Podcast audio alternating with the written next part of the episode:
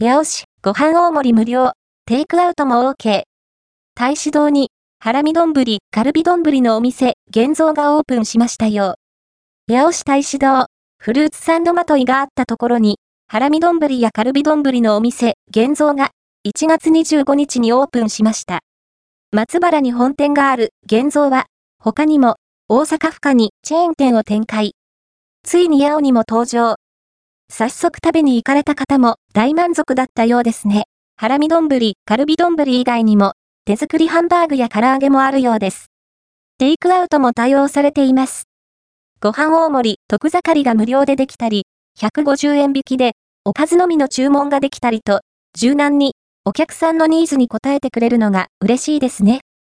画像は、イメージです2024年1月25日にオープンしたハラミ丼やカルビ丼のお店、現像の場所はこちら。